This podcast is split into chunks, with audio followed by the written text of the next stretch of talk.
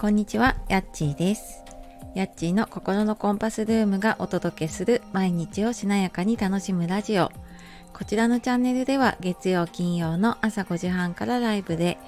火水木曜は8時台に配信で、心を整えて毎日を楽しむヒントをお届けしております。えメンバーシップの方は今月末で一旦休止をさせていただくので、今週末の配信が、えー、と一旦ちょっと最後というかになりますので、えーよかったらねこちらの方も楽しみにお聞きください本日もお聞きくださいましてありがとうございます、えー9月後半ですね、えー終わりに入ってきてだいぶ涼しくなってきたりねしてますがいかがお過ごしでしょうか？えー初めにちょっと2つほどお知らせをさせてください。えー1つは来週ですね、あのー10月4日に私スタイフの配信をして3周年になります。でまあちょっとこれまでのね感謝を皆さんにお届けしたいなと思って、えー10月4日の夜9時からこの日だけ夜やります。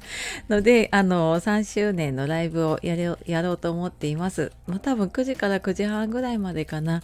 はいあの夜ちょっと飲みながらねゆるっとお話ししようと思っているので、えーよかったらあのフラットお立ち寄りください。でもう一つが10月14日の土曜日。が、えー横浜の馬車道で輝きマルシェに出店というマルシェに出店をさせていただきます。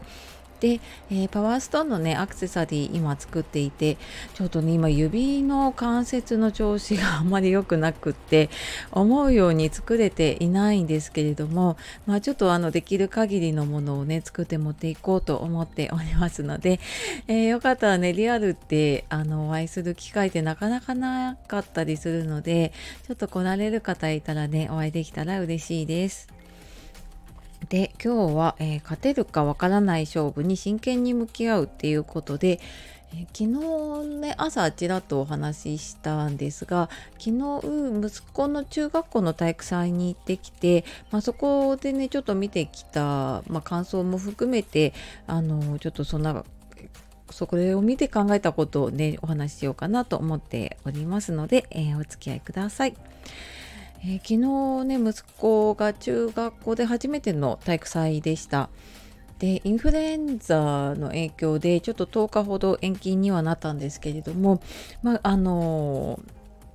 無事にね開催ができて、まあ、ほとんどの子が参加できたのかなねなんか本当に良かったなと思っています。で中学校の体育祭って私は今あの地元に戻ってきているので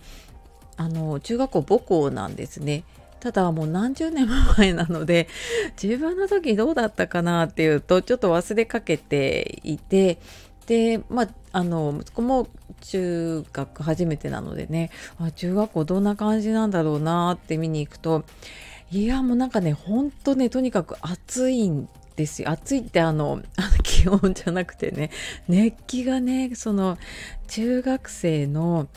もうなんか本当に全力で真剣でもう頑張ってる姿がキラキラしてていやもうすごいなってもうななんかものすごい感動してもうなんか胸が熱くなって帰ってきましたね。でもなんかそのちょっとやっぱりねコロナの頃からあの縮小傾向なのでやっているので半日で全部終わるような感じなのでそんなに競技は多くはないんですけどまあそれでもその団体競技やったりと競争やったり、まあ、リレーやったり応援合戦やったりっていうので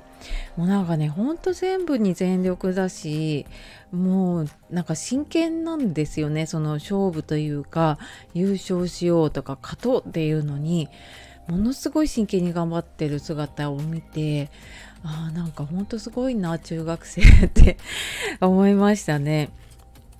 やっぱなんか中学生ってそのちょっと競技の迫力とかも出てくるしあの、ま、昔みたいなね騎馬戦とかそのなんだっけ組体操とかはね今は中止になってたりするんですけど、まあ、それに似たような感じであのちょっと騎馬戦みたいな感じで、えー、ちょっと走りながらリレーみたいなのをやってたりとかなんかそんな感じのはあったりとかまあなんか競技にしてもやっぱり結構ね力も強いし体も大きいしなんか見てて面白いしねリレーとかももう本当に大人並みにすごいね速い子たちがいっぱいいるのでもう本当にねすごい接戦を見ててもうなんかあの子供たちと同じくらい親たちも興奮してましたね。でなんかそんな姿見ててふって思ったのがいや大人になってからねこんな風に勝つためにとか何かこうね真剣になったことってあったかなってふと思ったんですね。で、あ中学校の時は多分自分もああいう風に真剣にやってたんですね、多分ね。だけどこう人生の中でいろんな経験積んでくる中で、もうなんかやっぱり頑張ったけどどうにもならない経験だったりとか、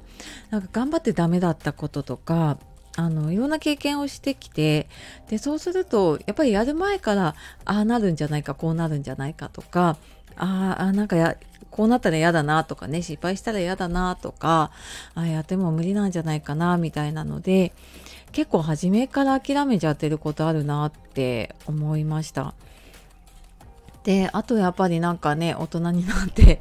いくとなんかどうやったら楽に出るできるかなとかどうやったら絶対うまくいくんだろうみたいなのを、まあ、今調べればね簡単に出てくるからなんかそういう方法を探してやっってしまってるなっていうことには気づきました。でもなんか昨日そうやってね真剣にやってる姿を見てうんやっぱなんか時にはあこれうまくいくかわかんないなとかうんなんかこれ頑張ってやるとでも疲れるしなとかね 思うことあるけどでもなんかなんかそう思うようなことでもすごい真剣にやってみるとねもしかしたらこう思った以上の結果が出せることってあるかもしれないですよね。で、まあ、もしそれでこう、まあ、勝負だとね負けたりとか、まあ、もしこう結果を出そうと思ってたことが結果が出なかったりしてでもなんか本当に真剣にやったことだったら自分でも納得できそうな気もするしなんかそこで得られることってありそうな気がするんですよね。本当なんかその結果がわからないことに本気出すのって勇気がいることだし